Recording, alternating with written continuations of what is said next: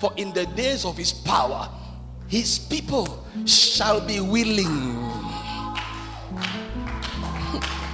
we, we, read about men that walked through a city, and after that man died for 100 years, they couldn't even see an alcohol shop in that street. No girls in the street, no alcohol in the street. Why? Because Charles Finney passed through the street. Hallelujah. Men with the glory of God. Jesus said, He said, when you enter into the house of a person, if there be a child of peace in that house, your peace shall rest upon that house. That means you are carrying something on your life called peace. When you walk into a house, you make deposits. Hallelujah.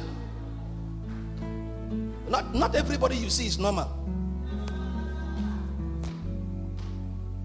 That there are people that go with heavy glory on them when they walk through a city. Hallelujah. And God's eyes are on the young these last days. uh, yes. He said, For you are my battle axe, and you are my weapons of warfare. Some are using armor tanks and guns. God said, You are my weapon of warfare. Hallelujah. I, I have weaponized you. Hallelujah. When you walk in, devils will flee. Praise God. No wonder the apostle said, For though we walk in the flesh, we do not war after the flesh. For the weapons of our warfare are not carnal. Hallelujah. They are not man made, they are not swords and knives and armor tanks and bullets and guns. You are God's weapon of warfare. And He's not looking at your family background, He's not looking at your bank account. This has nothing to do with your bank account. All you will do is lift up your hands and say, Lord, if you can use a girl like me, use me. Hallelujah. All, all God wants is just surrender. If you can use someone, use me.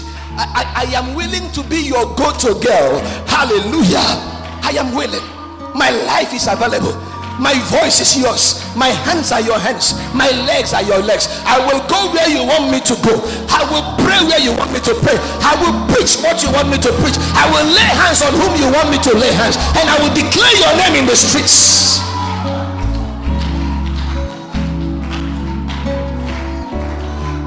Are not the days of businessmen feeling too big and too busy for God. These are the days where businessmen will raise the dead, heal the sick, and proclaim the name of Jesus even in the streets.